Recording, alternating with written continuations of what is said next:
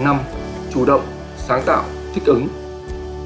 Tự giác, chủ động, sáng tạo nâng cao năng suất, chất lượng và hiệu quả công việc.